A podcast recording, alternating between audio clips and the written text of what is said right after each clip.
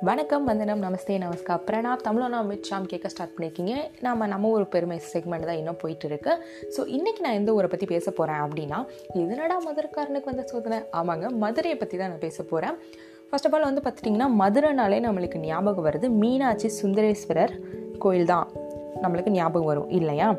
So வந்து பார்த்துட்டிங்கன்னா இன்னுமே வந்து பார்த்துட்டிங்கன்னா அந்த ஊருக்காரங்க வந்து நம்ம ஊரை வந்து மீனாட்சி சுந்தரேஸ்வரர் தான் ஆண்டுகிட்டு இருக்காங்க அப்படின்னு சொல்கிறாங்க அதாவது மீனாட்சிங்கிறது ஒரு லேடி சுந்தரேஸ்வருக்கு ஒரு ஒரு ஆண் தான்.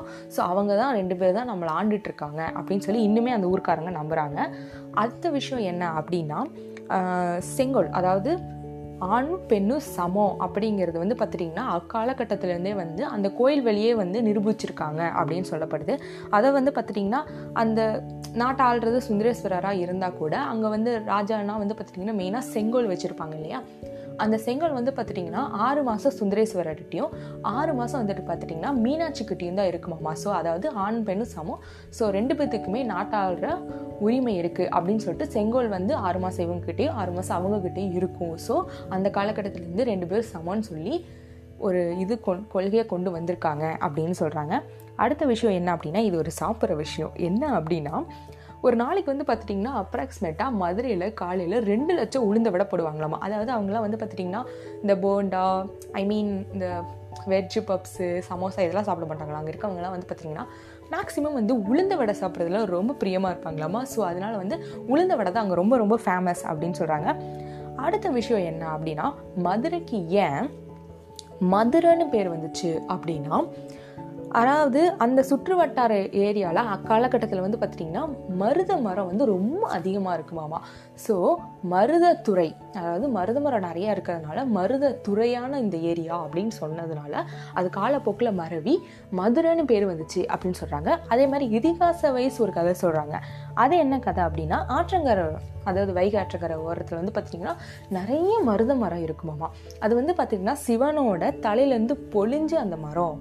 பொழியுது இந்த மரம் அப்படின்னு சொல்கிறாங்க அதாவது பொழியுது அப்படின்னா மதுரத்தால் மரு மதுரம் அப்படிங்கிறது ஒரு மலர் இல்லையா? ஸோ மதுரத்தால் பொழியுது. அதுக்கு இன்னொரு அர்த்தம் இனிப்புன்னு கூட சொல்கிறாங்க மதுரத்தால் பொழியுதுன்னு சொல்கிறது வந்து காலப்போக்கில் மருவி மதுரைன்னு வந்துச்சு அப்படின்னு சொல்லி இதிகாச வைஸ் ஒரு ஸ்டோரி சொல்கிறாங்க ஸோ அடுத்த விஷயம் என்ன அப்படின்னா நமக்கு எல்லாத்துக்குமே தெரியும் மதுரைக்கு ஒரு நிக் நேம் இருக்குது அப்படின்னா அது தூங்க நகரம் மேக்ஸிமம் நம்ம யூஸ் பண்ணுவோம்.